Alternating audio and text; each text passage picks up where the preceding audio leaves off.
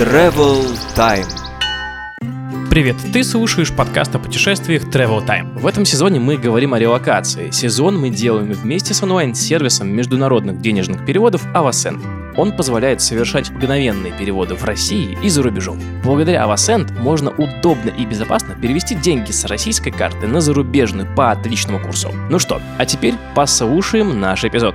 Наш новый выпуск про новую страну с новым гостем и новым Тимуром. Тимур, ты что, сегодня причесал свою бороду? Ты такой роскошный, прям выглядишь, вах. Я, знаешь, я сегодня проснулся с утра и решил, что мне нужно роскошно выглядеть к этой записи. Потому что у нас, кроме тебя роскошного, еще же роскошный гость в гостях. Василий. Ух ты, что же, Василий, что у нас сегодня за гость? Из Давай прекрасного передадим... города Бишкек. Прекрасного города. Василий, привет. Давай передадим тогда ему слово. И да, расскажи про себя, чтобы коротко познакомиться со слушателями. И в какой стране ты сейчас находишься? Здравствуйте, коллеги, или, как говорят у нас здесь, салам, коллеги. Я когда-то в недавнем прошлом из Сибири, я жил в городе Красноярске, жил, учился и боролся, и работал. С осени прошлого года я постоянно живу в Бишкеке, это столица Кыргызской республики, или, как говорят люди моего возраста, в Киргизии. Но я предпочитаю говорить в Кыргызской республике или в Кыргызстане, потому что здесь так больше принято. Ничего себе. Смотри, мы пойдем по самому главному. Расспросим тебя о том, как вообще твоя там жизнь устроена. И начнем с моего любимого вопроса. Короче, мы поговорим про язык, что никакой язык учить в их странах не надо. Можно говорить по-русски. Как обстоят с этим дела в Кыргызстане? Я вчера выяснил, что я из четырнадцати столиц бывших советских республик, не считая Москву, был, получается, в десяти. И вот на моем личном опыте, как бы не считая Беларуси, безусловно, опять же, мы Минск и Беларусь выносим за скобки, Кыргызстан сегодня – это максимально русифицированная страна бывшего Союза. То есть я бы сказал, что я здесь русский и кыргызский языки слышу, ну, минимум пополам, по-русски иногда в некоторой среде я слышу чаще. Ну, то есть вот я очень часто присутствую на встречах каких-то деловых, причем где местные общаются. Не местные с релокантами, а просто местные. И основной язык этих разговоров русский. Ну, то есть, э, правильно я понимаю, язык учить незачем. А вообще, а ты какие-то попытки делал, не знаю, может, для себя или какой-то базовый набор слов? Ну, подожди, я же поздоровался с вами, сказал. Это да. Салам, коллеги. Если вы мне что-нибудь хорошее скажете в ходе эфира, я скажу рахмат, коллеги. Ну, то есть... Да, да, да, да, как бы типа рахмат. Вот. Нет, безусловно, я считаю, что довольно правильно в любой, там, когда я был в благополучные годы в Киеве, я считал, что нужно там в течение нескольких дней какие-то базовые украинские термины знать. В Минске то, ну, то есть это простое уважение к местному языку, к местным людям. Но учить язык для того, чтобы его применять в повседневной жизни в Кыргызстане можно, но точно не является необходимостью. Окей. Языкового барьера, получается, нет. Это прекрасно. Абсолютно. Окей, это хорошая заявка на победу. Сейчас посмотрим, как по остальным пунктам. Вторая вещь, которую мы всегда спрашиваем, это недвижимость. Потому что ты приезжаешь, и тебе нужна квартира, и вот это все, какой-то угол, где ты будешь жить. Можешь рассказать, Вась, как дела обстоят с арендой? Насколько это дорого, насколько это сложно, документально. Может, риэлторы, может, десять платежей на год вперед надо внести, ну и так далее. Вообще, как это устроено? Давай начнем с того, что, опять же, я сделаю вторую заявку на успех и скажу, что из всех стран, в которые в двадцать втором году поехали российские релоканты, а я был, ну, как бы так получилось, практически во всех. Я был в Балтии, во всех трех странах, я был в Грузии, был в Армении, был в Казахстане и вот сам живу в Бишкеке. В целом, если сравнивать рынок недвижки, в Кыргызстане недвижимость самая дешевая сейчас для аренды. Я буду называть цены в сомах. Сом – это местная денежная единица. Но сейчас курсы настолько сблизились, то есть там разница процентов, наверное, в пять-шесть, что сом можно считать, вот типа я говорю десять тысяч сом. Это можно с некоторой натяжкой считать, что десять тысяч рублей. Это, кстати, отдельно очень удобно, потому что когда ты, я часто езжу в Алматы там, или я был в Ташкенте, ты каждый раз достаешь калькулятор в телефоне, начинаешь считать там сто тысяч эн гэ, значит, или там двести тысяч суммов, сколько же это будет. А здесь удобно. десять тысяч сумм – это десять тысяч рублей. Ну, условно говоря, там, с некоторой натяжкой, с разницей там, в пять-шесть процентов сейчас уже. Здесь ходят в чатах разговоры, я сам их вижу, и время от времени ставлю там смешные смайлики о том, что здесь люди находят, например, недвижимость в Бишкеке. Не в районных центрах, а в Бишкеке за десять-пятнадцать тысяч э, сом. Я не очень верю в такие истории, потому что мне кажется, что за десять тысяч или даже пятнадцать тысяч сом можно снимать что-то, ну, такое. Не сильно в Бишкеке и, в общем, не сильно недвижимость. Но в целом за двадцать-двадцать пять уже можно вполне искать себе адекватную недвижимость в Бишкеке и даже отчасти в центре. За тридцать-тридцать пять это уже будет хорошая недвижимость, возможно, двухкомнатная, хорошая, вполне адекватные деньги, за которые можно здесь жить. Это хороший, нормальный ремонт, двушка, пешей доступности до каких-то центральных локаций. Ну, в, скорее, двушка э, в пешей доступности до центральных локаций, это типа тридцать пять... Ну, как бы давай я уже перейду здесь на евро, например, да, то есть хорошую двушку ты сможешь здесь снять примерно за четыреста пятьдесят - пятьсот евро. Это будет хорошая двушка. Круто. В соседнем Ташкенте это ближе к восемьсот тысяч, наверное, будет. Да и в Казахстане О, тоже. В Алмате, мне кажется, именно так же. Я не знаю про Ташкент. Я там за последний год был единожды в декабре. Мы, собственно, там с тобой виделись. В Алматы все по-разному. Я гостил в минувшие выходные у коллег своих, собственно, из Красноярска, ребята. Они сняли до конца года. Это то, что называется полуторка.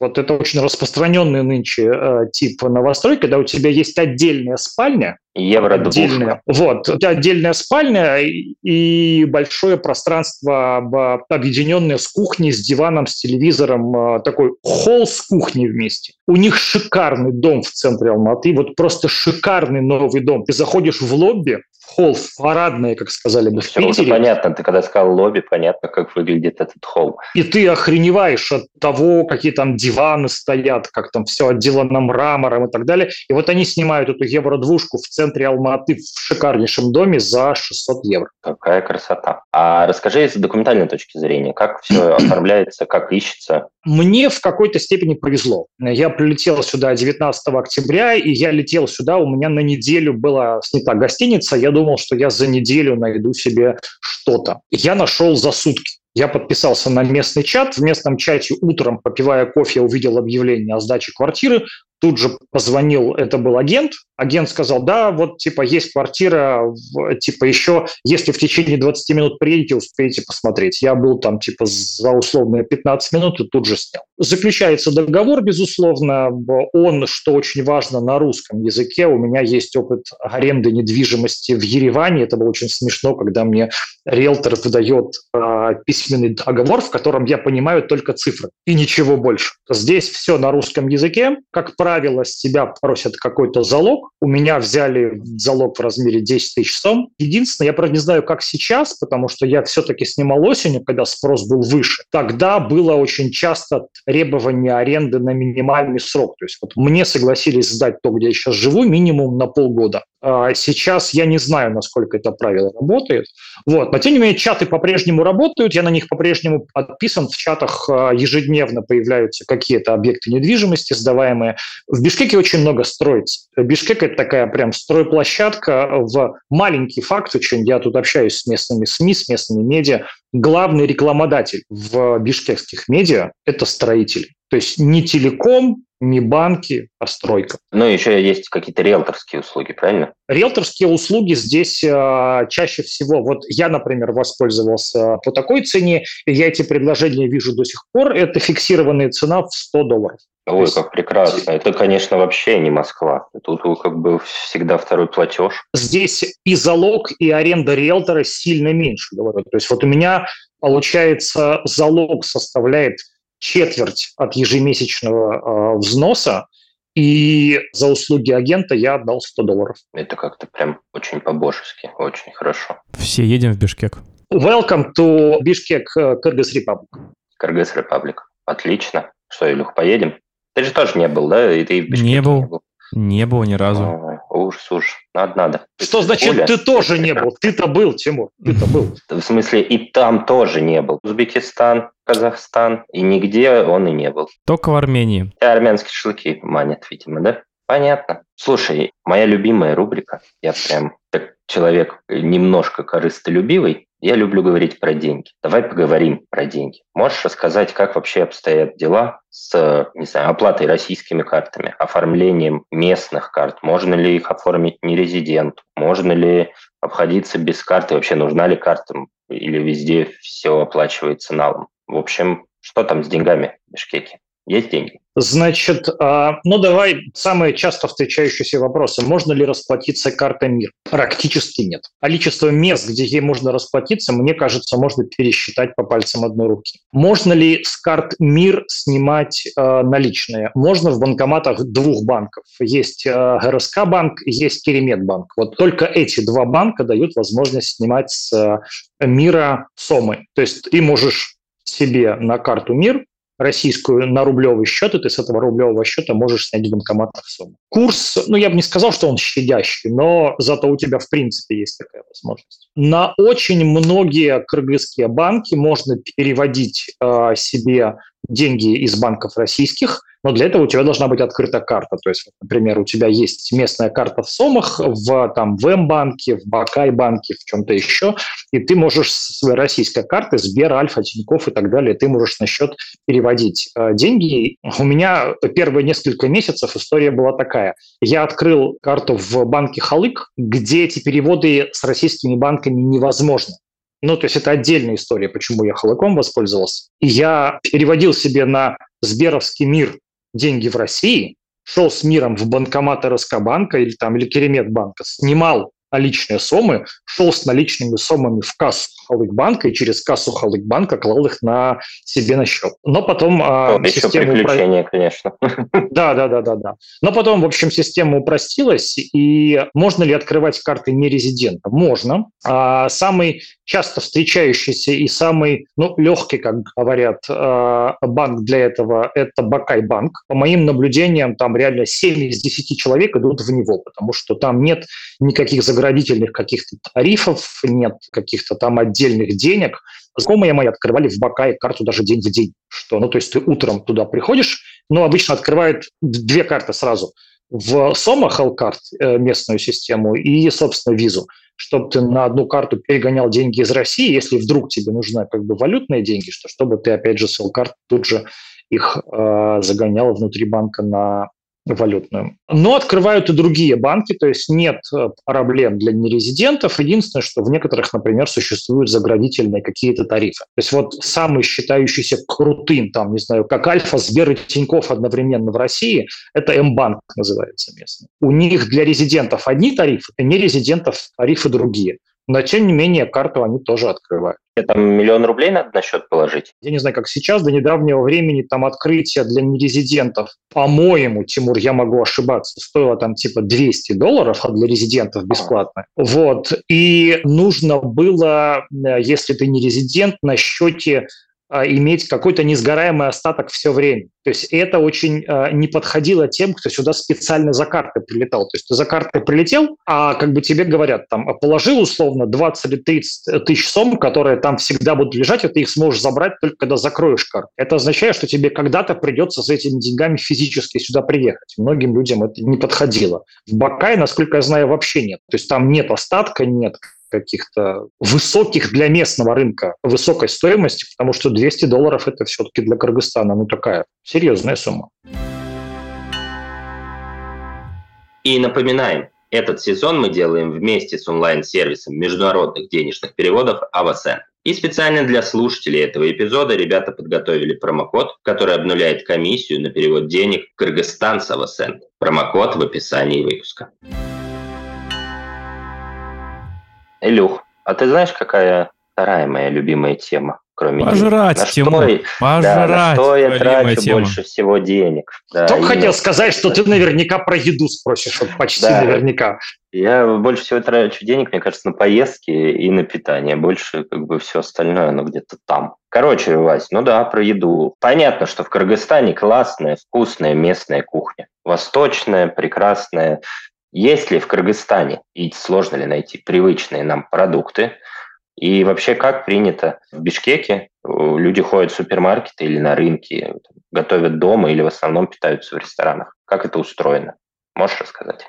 Ну, давай опять же по пунктам. Я не очень уверен, что я буду очень логично это рассказывать. Там я буду скакать, видимо, по каким-то вещам. Смотри, я, во-первых, не очень хороший рассказчик раздела про еду, потому что я здесь живу без семьи, и я ни здесь, ни в России, когда жил, я не любил готовить. Я на кухне такой достаточно чужой человек. Я на кухне знаю холодильник и микроволновку. В Кыргызстане, безусловно, принято очень многие вещи покупать на рынках, на базарах, но я за семь, практически восемь месяцев жизни в Бишкеке на продовольственном рынке не был ни разу. То есть я про них много наслышан, какие они огромные, как там много всего есть. Я, честное слово, не ездил. Я был на, как это, на промтоварном рынке, когда обживался здесь, мне нужно было там то купить, то купить, это купить. Вот. За продуктами я на рынок не ездил вообще. Но да, здесь принято, безусловно, во всех чатах на вопрос, а где купить? И дальше следует название еды. Все говорят там рынок Дордой, рынок там э, какой-то еще. То есть тебя за едой отправляют на рынок. Ну а есть я... вообще супермаркеты? Насколько как бы, можно есть, все есть. Это найти в супермаркете? А, есть большие сети супермаркетов, есть Глобус и Фрунзе. А буквально там завтра, послезавтра мы ждем открытия в Кыргызстане первого гипермаркета или супермаркета, или небезызвестной международной сети Спар. Он открывается здесь. Обожаю а... Спар просто. Там такая вкусная готовая еда, и, я прям... и ее много, и это очень удобно. Еще один повод, собственно, приехать в Бишкек. Я говорю, они открываются, вот, по-моему, сегодня-завтра они открываются, вот типа совсем на днях. Ну и да, я покупаю какие-то вещи, там вот макароны, яйца, хлеб, масло, колбасу, там что-то еще. Есть две вещи, к которым я не могу привыкнуть. Первое – это вкус привычных, в общем-то, продуктов. У меня мой стандартный завтрак, вот абсолютно стандартный завтрак много-много-много лет в России, это чай и бутерброды с колбасой, с паштетом, там, с сыром, с чем-то еще. Я не смог найти за восемь месяцев в Кыргызстане докторскую, обычную вареную колбасу, к вкусу которой я привык. Я перепробовал, наверное, сортов десять разных производителей докторской колбасы. Вот ты ее берешь, написано «докторская колбаса». Вот у меня сейчас в холодильнике лежит докторская колбаса. Но это не такой вкус докторской колбасы, который я ел в, там, в Москве, в Красноярске, в Новосибирске. А есть российские продукты в магазинах? Ну, колбасу докторскую можно купить? Российскую? Вот сейчас, смотри, второй пункт. Я не могу найти здесь э, нормального сливочного масла, потому что вкус сливочного масла отличается от российского. К счастью, проблему с маслом я решил, найдя в небольшой сети супермаркетов масло «Весёлый молочник». Есть такая российская марка. Вот я покупаю «Весёлый молочник», и теперь у меня масло привычное есть. А колбасы докторской я российского производства найти здесь не могу нигде.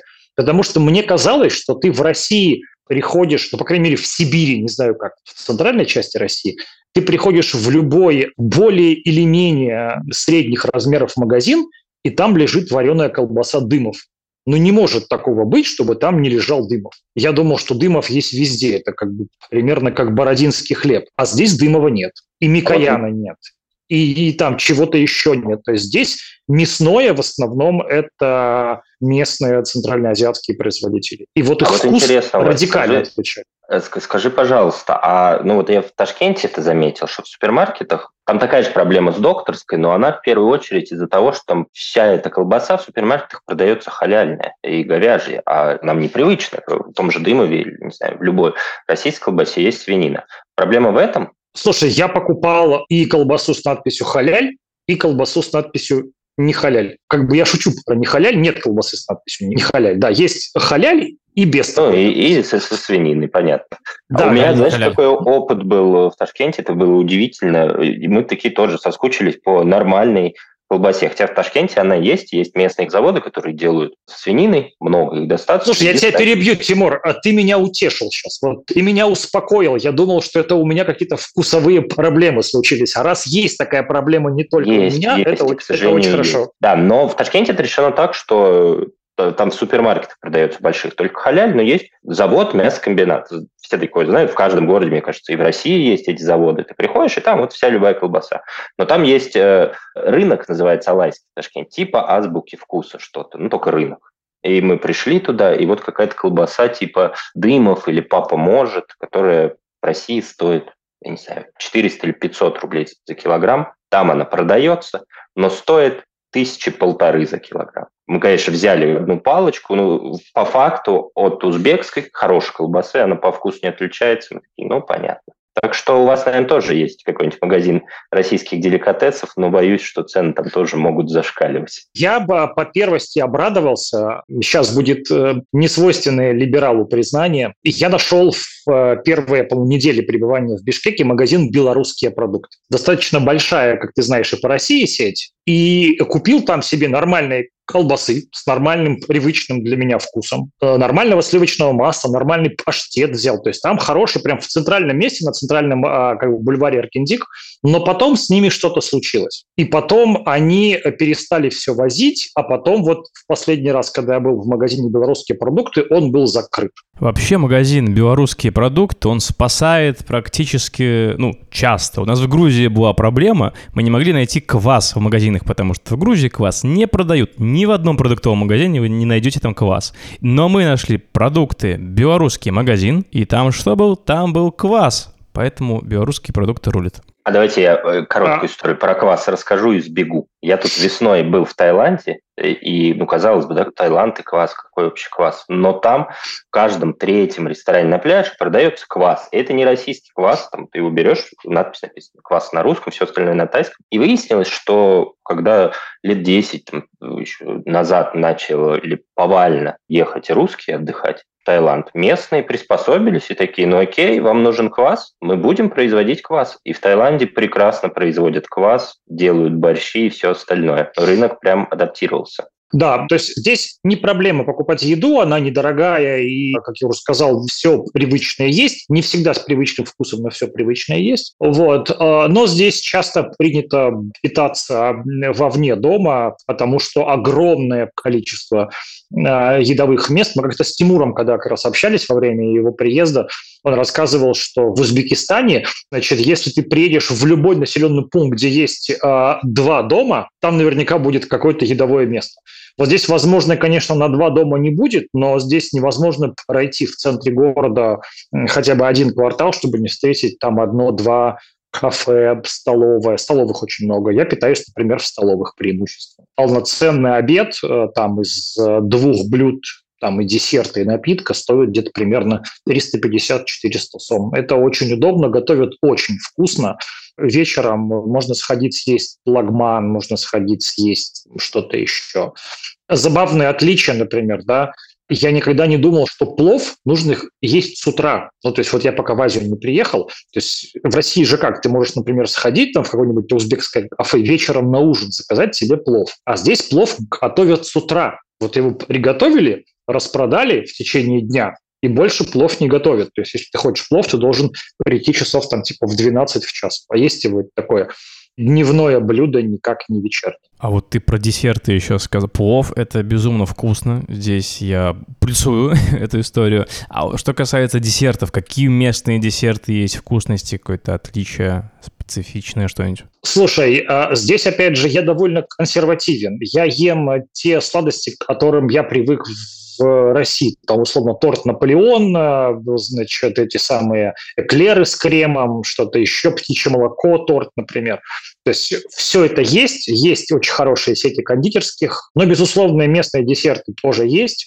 Здесь есть местная такая... Это не десерт, безусловно, это мы с Тимуром, что ли, шутили. Он говорит, это такие вот как в Ростове семечки, так здесь есть курт. Это такой твердые сырные шарики. Но они вот не всем заходят. У меня есть ребята из Сибири, которые которые живут здесь, которые обожают курт, они его прям вот едят, они его едят с пивом, они его просто едят. Мне курт не зашел. Ну, то есть, ну, видимо, потому что я к молочке вообще отношусь как-то так очень. Но это такой сильно соленый, очень твердый сыр. Забавно. Тоже можно считать местным деликатесом, хотя он и не сладкий. Тимур от нас убежал, мы остаемся на двоих с Василием и поговорим на такую тему, на тему транспорта. Скажи, пожалуйста, как вообще обстоят дела с общественным транспортом в городе? Это что, это автобусы, метро, троллейбусы? Как вообще устроен общественный транспорт? Или можно кататься на такси, это супердешево, либо взять в аренду машину? Что ты вообще используешь? Метро в Бишкеке, в отличие от соседних Алматы и Ташкента, нет. Есть троллейбусы, есть автобусы, есть маршрутки, такие маленькие автобусы. Вот. Единственное отличие маленьких автобусов от тех маленьких автобусов, которые я видел в некоторых городах России, что в России в них не принято набиваться вот так. То есть эти микроавтобусы, они обычно сидячие. То есть большие автобусы можно сидеть и стоять, а в маленьких там очень часто можно только сидеть. Здесь сидеть и стоять можно везде. И в час пик я на них так снаружи смотрю, и, в общем... Мне кажется, автопроизводитель, когда делал этот автобус, не думал, что он будет вынужден везти столько людей, но он их возит здесь. Стоит все это довольно недорого, в пределах там нескольких десятков сом, но здесь очень дешевое такси. Среда вот это, русских релокантов передвигается в основном на такси. Поездка в рамках Бишкека, если это там не касается окраин города, то это в экономии условно сто-двести сом, сто-двести рублей. А какие-нибудь типа электросамокаты, что такое? Велосипед, прокат вело. Здесь есть две, по-моему, крупные сети самокатные. Я как такой амбассадор самокатного движения, разумеется, им пользуюсь. Вот я сегодня на самокате ездил буквально утром. Вот. Это стоит как бы тоже там десятки сом за поездку средней длины. Вот. Единственное, что в отличие от соседней Алматы, которая вот в моем личном топе городов мира, а я самокатами пользуюсь во всех городах, где бывает. Вот если в городе есть самокат, не знаю, там Осло, Варшава, Берлин, что угодно, и Париж, я пользуюсь самокатом. Вот э, с моей точки зрения, в моем личном рейтинге самый-самый самокатный город мира – это Алматы. Их там невероятное количество, и там очень классная инфраструктура, широкие тротуары, большие велодорожки протяженные. Вот. В Бишкеке на самокатах тяжело. Они есть, но велодорожек очень-очень мало. Буквально там две-три центральные улицы в центре города, и вот там по периметру есть вот как бы такая дорожка в обход Бишкека для велосипедов в основном. А все остальное приходится ездить по тротуарам, а тротуары в Бишкеке откровенно очень плохого качества. И поэтому Бишкек такой не самокатный город с точки зрения удобства. Прокат велосипедов есть, я ни разу не пользовался. Прокат машин есть. Я несколько раз брал автомобили. Стоимость э, условная старенькая десятилетняя Hyundai Solaris тридцать, по-моему, евро в сутки. рав четыре шестьдесят. Мы брали джип как-то, Toyota эф джей Cruiser. Он нам обходился, по-моему, в восемьдесят сотки евро. В общем, инфраструктура налажена. Это отлично. Да, вполне, вполне. Я знаю, что про медицину, к сожалению, или, или к счастью, опыта у тебя не было, ты не сталкивался. Поэтому перейдем к нашей следующей рубрике. Это дети. Что вообще с устройством детей на месте? Садики, школы, сколько вообще стоит? Это бесплатно, это платно? На русском, на каком языке происходит обучение? Я знаю, что ты этот вопрос изучал. Давай, во-первых, я сделаю маленькую ремарку про медицину. Я все-таки вспомнил, буквально на днях я видел в чате диалог, как раз люди обсуждали страховки, нужно ли покупать местные полисы и так далее, и так далее, и так далее. Вот. На что кто-то из коллег сказал, что здесь настолько дешевая частная медицина, то есть можно вызвать частную скорую помощь, можно поехать в частную клинику и так далее. Мне кажется, что здесь действительно ценник ниже, чем в России, потому что, например, на меня регулярно таргетируется в запрещенном Инстаграме реклама чистки зубов. В России, насколько я понимаю, это стоит примерно две тысячи пятьсот плюс-минус где-то примерно. Здесь э, это стоит в районе тысяча двести - тысяча четыреста. По крайней мере, мне реклама так показывает, я уж не знаю. Но, безусловно, я считаю, что страховку места нужно покупать, и я как бы такой лежу в этом направлении, и, возможно, в ближайшее время я это сделаю. Хотя, да, в общем, боженька уберегай. Что касается образования, здесь нет проблемы для релокантов, у которых есть временная регистрация, ее оформить достаточно легко, и просто попасть в школы, в садики и так далее. То есть абсолютно на общих основаниях ты встаешь в очередь и по месту прописки, месту регистрации попадаешь, в, как бы записываешься в школу. Когда я рассматривал школы для своего младшего сына, который может, в общем, сюда переехать на будущий учебный год, у меня сын закончил в этом году четвертый класс в России, мы смотрели а, разные школы, государственные и частные. Например, самой невероятно крутой русскоязычной школой здесь считается так называемая школа «Газпрома». Она находится на окраине Бишкека. В общем, чтобы ты понимал, а, ты к ней подъезжаешь и видишь такой восточный дворец. Ну, то есть вот я не вру абсолютно. Это такое мраморное, абсолютно потрясающее здание. Они говорят, что у них два бассейна, например, есть. Вот ты много знаешь школ в России, где есть два бассейна? А в школе «Газпрома» в Бишкеке есть два бассейна. Туда можно попасть. Там, безусловно, смотрят на уровень знаний ученика и так далее, и так далее. Стоимость обучения, как мне сказали, двадцать пять тысяч сом в месяц. Это вполне вменяемые по местным меркам, ну и по меркам многих релокантов вполне вменяемые деньги. Очень много школ международных, где учат, например, на английском, потому что Бишкек, как ни крути, это столица страны. Как Москва, только Бишкек. И здесь есть большой выбор школ, где преподавание ведется на английском. Разброс цен примерно там от четыреста-пятьсот евро в месяц до там, тысячи или полутора. Вот, то есть выбор учебных заведений для человека есть в зависимости от того, хочешь ли ты, чтобы он учился в основном на русском языке, в основном на английском языке или там в значительной степени на кыргызском языке, но для этого придется, разумеется, подучить язык. Но говорят, дети с этим справляются довольно легко. А что касается бумаг, вот какой пак документов нужно собрать, чтобы устроить ребенка? Детально не узнавал, но ребята, которые занимались устройством детей в школы вот посередине закончившегося учебного года, они говорят, что там ничего особенного не надо. Удобно.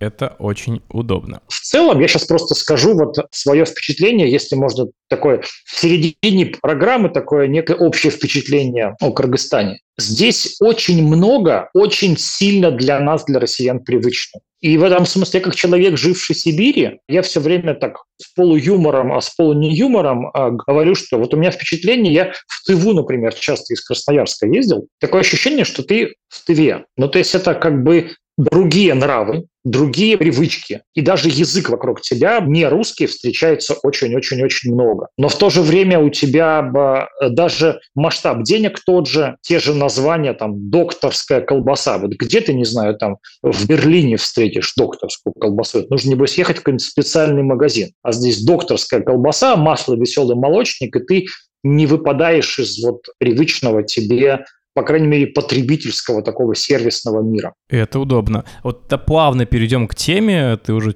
частично это затронул, про сообщество и окружение вообще, что происходит э, вокруг. Вот большое ли сообщество людей, которые переехали из России в Бишкек? Что вообще происходит в тусовке? Есть ли какие-то встречи, досуг, общаетесь, помогаете друг другу? Сообщество релокантов в Кыргызстане довольно большое. Чаты насчитывают тысячи человек. Они, разумеется, есть тематические, есть общие и так далее, и так далее. Ну и вообще, по ощущениям, в Бишкеке релокантов очень много. Ну, по крайней мере, ты ежедневно с ними сталкиваешься в столовой, в кафе, там, в кино и так далее, и так далее. Встречи проводятся регулярно, в зависимости, видимо, от какой-то тусовки, там, как бы профессиональной, в которую ты попал. Люди устраивают там шашлыки, делают плов, устраивают какие-то концерты. Есть что-то типа культурных центров, где проводятся лекции каких-то, значит, приглашенных людей, приглашенных, но местных. Вот, устраиваются лекции и приезжих людей. Вот я был, например, на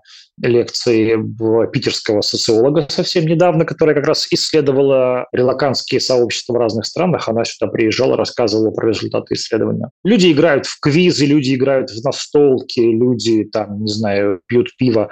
Мне кажется, вот в этом смысле сообщество релокантов в разных странах плюс-минус одинаковые. Ну, то есть я знаю, что ребята, уехавшие из Красноярска в Белград, играют в квиз точно так же, как я играю в Бишкеке и как мы с ними играли в Красноярске. То есть в этом смысле люди тащат за собой кусочек привычных развлечений из России. И в этом смысле, я думаю, Бишкек ничем не отличается. Окей. А по работе, так понимаю, удаленка, либо что-то на месте нашлось. А вот по поводу налогов, то есть нужно ли платить налог, если ты работаешь из страны и живешь там? То есть как-то это облагается? Я так понимаю, что это сильно зависит от того, на каком основании ты здесь живешь, ну, если постоянно находишься. Кыргызстан – одна из немногих или даже единственных постсоветских стран. Я вот не уверен за страны Балтии только, если честно. Но я точно знаю, что такого нет, по-моему, на Кавказе и нет в других странах. Короче, в Кыргызстане есть виза цифрового кочевника. То, что сейчас делали в Испании, в Хорватии, там, еще в некоторых странах, в Венгрии, в Кыргызстане осенью, в сентябре сделали визу цифрового кочевника. Она не стоит нисколько, оформляется электронно через веб-сайт, и она тебе дает год возможности легально жить здесь, ты даже можешь не регистрироваться. Здесь необходима регистрация, если ты живешь длительное количество времени, виза избавляет тебя от регистрации. И виза, то есть если ты кочевник и твой заработок за пределами страны, то, то он не облагается налогом здесь. В этом смысле, например, это сильно отличается от популярной нынче испанской визы кочевника, на которую многие подаются, кто хочет уехать в Европу, потому что в Испании твои доходы в России облагаются налогом в Испании. В Кыргызстане как бы такого нет. Разумеется, местные заработки облагаются абсолютно как местные, то есть у Кыргызстана с Россией есть соглашение об избежании двойного налогообложения, и в этом смысле ты заработки там облагаешь там, заработки здесь облагаешь здесь, и потом страны это зачитывают взаимно. Окей. И в финале нашего эпизода три главных впечатления о стране. Какие они?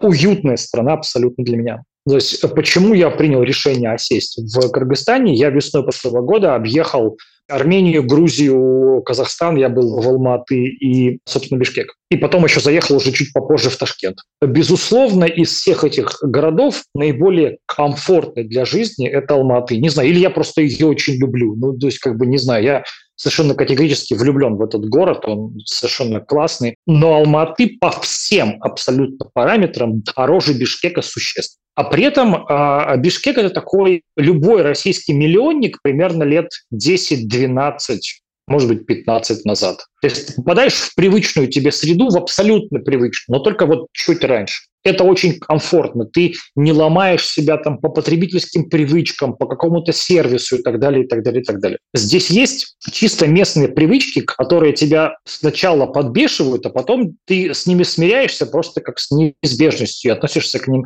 Например, здесь принято адреса называть не в виде улица, номер дома, а в виде перекрестка улица-улица. То есть тебе могут сказать, например, что где находится магазин, и ты ждешь адреса, там, не знаю, бульвар Аркендик, там, дом такой-то. А тебе говорят, магазин находится как бы Фрунзе Аркендик. То есть это перекресток улицы Фрунзе и бульвара Эркендик. И ты первое время спрашиваешь, типа, а, ну, то есть как бы перекресток же это вот типа четыре стороны, то есть дом может находиться вот здесь, вот здесь, вот здесь и вот здесь. Но здесь так принято. Здесь говорят адреса перекрестками. И ты в какой-то момент смиряешься и говоришь, да, хорошо. И лезешь смотреть в Google карты, искать, значит, вот номер дома. И что очень важно, опять же, в Кыргызстане, с моей точки зрения, и чего лишены многие наши релоканты, там, не знаю, в странах Балтии, в Европе, там чуть в меньшей степени лишены, конечно, в Грузии, в Армении, здесь очень тесная связь с Россией по очень многим абсолютно. Это и хорошо, и плохо. Плохо это тем, что Кыргызстан – это вообще последнее место, куда бы я рекомендовал ехать российским политическим активистам, вообще гражданским активистам и так далее. То есть здесь ситуация, там, не знаю, с возложением цветов в двадцать четвёртого февраля означает задержание, означает там возможную высылку и так далее, и так далее. То есть здесь в этом смысле очень сильное российское влияние. Но с другой стороны, ко мне за восемь месяцев прилетало из Сибири бесчетное количество друзей, знакомых, мне передавали посылки. Здесь работают все привычные российскому рынку службы доставки. Тут работает СДЭК, тут работает Wildberries, тут работает, значит, Озон и вообще все, что угодно. То есть ты находишься в привычной для тебя среде. Контекст решает, друзья. Василий, спасибо большое, что поделился сегодня информацией, раскрыл просто просторы Бишкека. Сегодня у нас раскрылись в этом эпизоде. Гигантское тебе за это спасибо. Друзья, спасибо, что дослушали выпуск до этого момента. Надеюсь, вы тоже насладились этим диалогом, для себя что-то вынесли, полезное знание и, возможно, уже решили тоже переехать в Бишкек. Вперед и с песней, как говорится. Пока-пока. Спасибо, что дослушали этот выпуск до конца. Если еще не ставили оценку в его подкастах или сердечко на Яндекс.Музыке, бегом это делать, буду очень вам благодарен. Ну и, конечно же, желаю вам хороших путешествий. Пока-пока.